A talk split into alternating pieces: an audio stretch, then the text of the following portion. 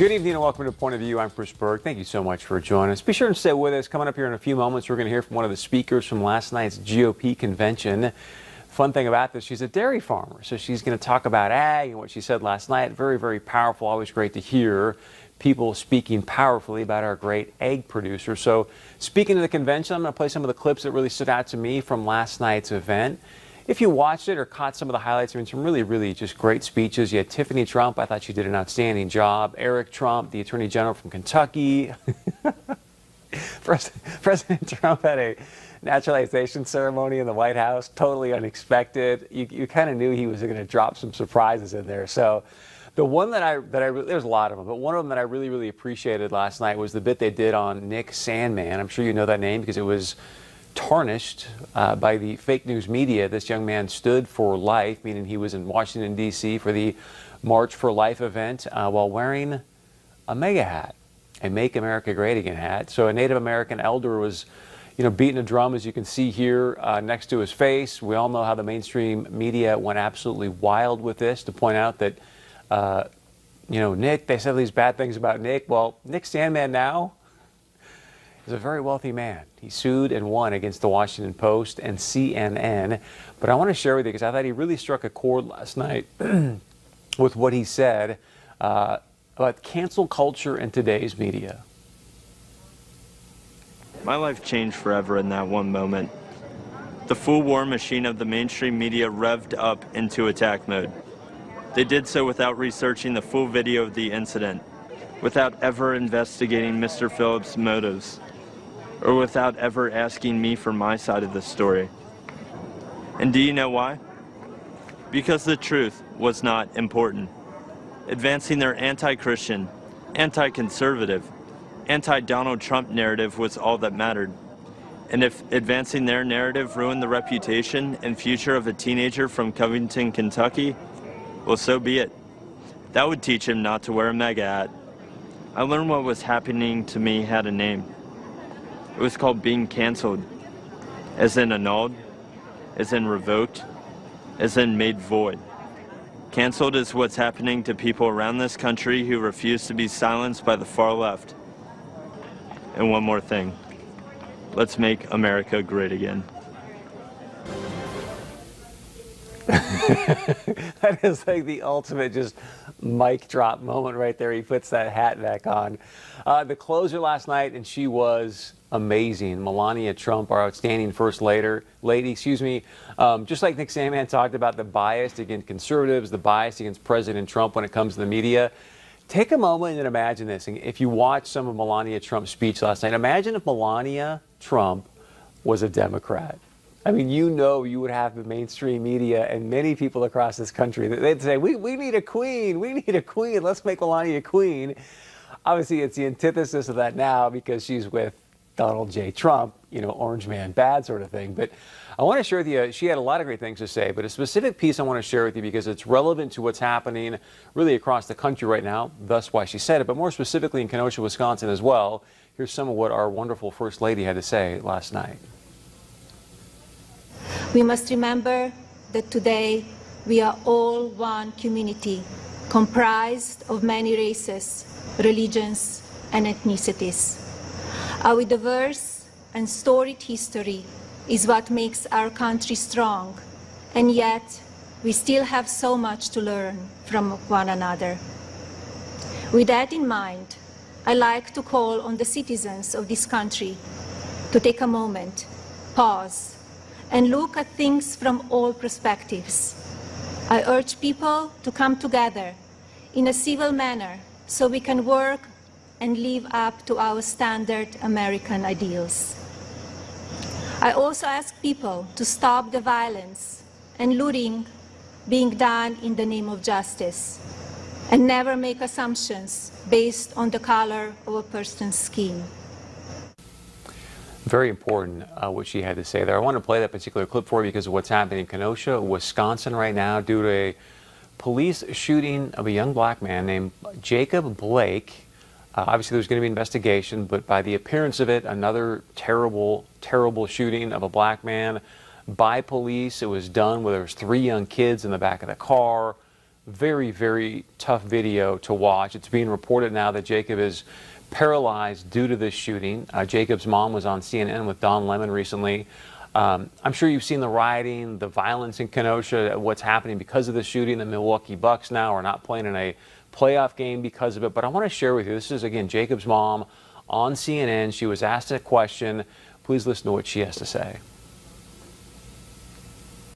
And my question is you said that you don't want that in Jacob's name, and neither would he. Tell me more about that, please.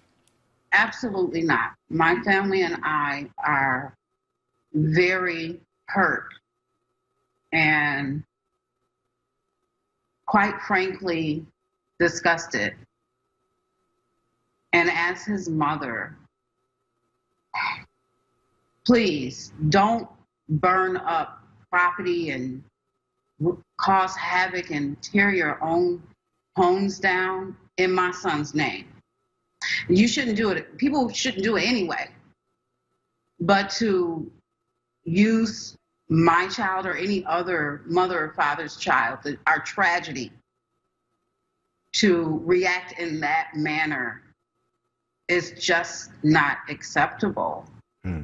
And it's not helping Jacob. It's not helping Jacob or any other of the men or women who has suffered in these areas. I mean, that, that is what epitomizes, in my eyes, strength and wisdom right there. Just incredible to hear a mom clearly hurting because her son is hurting to have the ability to go on TV and share what she just said about what's going on in Kenosha, Wisconsin. Speaking about Wisconsin, the CFO of Four Cubs Farm, Chris Peterson, she spoke last night at the GOP convention. She's a dairy farmer and she's originally from Minneapolis, Minnesota, now living in Wisconsin. But I want to share with you because obviously this is ag land right here, and it's so great to see the lights shine very brightly on ag and powerful ag people. Here's some of what she said last night at the GOP convention. Many people probably don't realize that our country is one of the few in the world that produces nearly all of its own food. Fewer still understand how close our food production and distribution system came to collapsing this past spring. But President Trump understood and again took steps to provide the supports we needed. President Trump took the necessary action knowing that agriculture is our backbone and strength, critical to our national security. So great to see powerful women speaking truth about ag and our amazing ag producers. And joining us now on our 702 Communications line, the CFO of Four Cubs Farm is the one and only Chris Peterson. Chris, great job last night. Uh, thanks so Thank much you. for your time tonight. I, I can only imagine, I, that's really where I want to start because you're, you're walking out. I'm assuming you don't do that a lot. So if you do, then correct me. But you're walking out through this open auditorium. I mean, you know, everybody's watching. What were you feeling and how was that? I have a secret to tell you. I was I flew in on um, on Sunday to DC and they taped it. So I wasn't walking out during the thing. They would never have dared do that with some amateur from from Wisconsin, right? I, I guess that's a valid point. But you still have to be a little bit nervous. How many how many takes did you take? Just one or a bunch? or? No, but the guy right in front of me took. The, he was the lobster man from from Maine, and he did it in one take. And I thought, holy cow, the pressure's on. But it was a couple. I've done a lot of speaking, so it wasn't that bad. And I knew I get I got to do it again, so you don't get very nervous if you know you you could screw it up if you had to. Well, you did an outstanding job. Like I said, I just really appreciate the fact standing up there and speaking so powerfully about ag. Um, you know, what do you want people to know? Because I think if you look at what's happened, there's been some great things, obviously, with ag, but there's there's still some challenges with the markets and pricing. So you spoke very uh, strongly about President Trump. Why are you still so supportive of President Trump, even though there are still some issues with ag right now? Well, the first thing is that President Trump is the only president in my very old life who has who has talked about agriculture and farming, and he does it all the time. He talks about the importance of agriculture and um, our farmers. He says that all the time. And then what I've sensed is he keeps his promises. And he negotiated the um, USMCA and the other trade deal with, with China. And it's going to make a difference. And we were just getting in, you know, starting to roll. And then the COVID hit, and it was just been kind of tough ever since. Yeah, you know, and, and dairy I know has had some challenges. So, how much is the USMCA going to impact your business? You know, it's hard to say because it's just it. You know, we talked about it a year ago, but it's just now that it's starting to go into um, uh, into being. And the same with the China stuff. So I think we have to wait till we get done with the coronavirus and and kind of get all settled down here, get past the election, and I think there's going to be some you know, positive changes. I hope you're right. I mean, we see some big orders for corn and soybeans and cattle and things like that, so that's a good sign. Oh, one of the things I want to talk to you about as well is just some politics. Being from originally from Minneapolis, now in Wisconsin. Let's start with Wisconsin. What are you hearing from the people that you talk to in Wisconsin? And does do you feel President Trump's got a legitimate shot to win Wisconsin again this year? Well, you know, that's really not my bailiwick. Okay. I'm, I'm a dairy farmer, but I am an optimist. And I think that there are a lot of there's a lot of support out there. We had a um, there was a I live in the world's smallest town, and there was a um, a Trump Women for Trump meeting, and they were hoping you know they'd maybe get just a few people, and and then they got ended up with 30 for that meeting, and then another one they thought they were going to have 60 people, and they had 200. So I think there's a lot of deep down um, support. It kind of feels that way. So let, us stick to ag if we can then. And just I'm curious as to if President Trump were to win in November, what, what other things would you like to see him do in a second term for our great ag producers? I think it's always on his mind. He's a businessman and he knows that we have to keep move, moving forward with our food production. And I, I just have a tremendous amount of confidence that we can do it and he can do it. Yeah, I, I, hope you're right. One last thing I just want to get your, your point of view on, since you're in Wisconsin from Minneapolis, you see what happened with the George Floyd situation, now we see what's happening in Kenosha, Wisconsin. Um, just your, your assessment of what's going on there and, and your point of view on it all.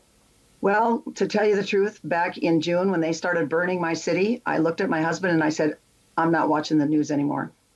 And I stopped watching for like two months because I just couldn't believe it. And um, I just can't believe it. It's a lot like 1968. And I was pretty young in 1968. And when you're young and you're going through a year that is so chaotic, you think it's the way the life's going to be forever from now on. And that's not going to be the case. It will, will, we'll get back to normal eventually. Yeah, it would be nice though. You know, have you ever seen the country this divided before? No, not really. Except 68 was pretty bad. Okay, well, that, that, gives me a little bit of hope. Then, but hopefully, we can start to unite again as a nation. And yeah. Uh, anything we else you want? To, Go ahead. We all have to pray for it. Oh, oh okay, I got one more thing to tell you. Please. Uh, at, about 20, in 2016 during the election, before the election, um, we I had read something on Facebook about how England during the Blitz, they every the bells all rang at eight o'clock at night, and everybody stopped what they were doing and they prayed for England. And I thought that was such a great idea that we have alarms set on our phones. All our kids even know it. And at eight o'clock every night, we pray for Trump. See, I, I, think you nailed it right there. I mean, I always go back to Second Chronicles 7:14. So I think if we can get more people to do those kind of things, uh, I think there's some hope. So thank you for ending it on that. I really yeah. appreciate it, Chris. And my pleasure. Great thanks job, so and thanks for what you're doing. You bet. Thanks. Appreciate it. Fascinating to hear what she said there. I'm curious, and I, I, hope, you know, since we do this on TV, you're not turning the, the news off, but I think there's a lot of people out there that kind of going, gosh, you know what, I just, I can't watch all this anymore. And that's why I want to share the piece about Nick Sandmann earlier as well, and just a lot of the bias that takes place in, in different, uh, let's say, organizations, if you will, to keep it nice. Um, all right, stay with us. Coming up at the end of tonight's show, we're going to have some fun with, you remember Tommy Kramer, the Minnesota Vikings quarterback? And I think we'll find out here, but we may have something about Jabril Cox for you as well. But be sure and stay with us because coming up next, we're going to get to your points of view. A lot of incredible stuff coming in about some very, very hot topics. I want to invite you to share your point of view with us. It's very easy to do. You can email us, text us, leave us a voicemail. We got much more coming up right after this.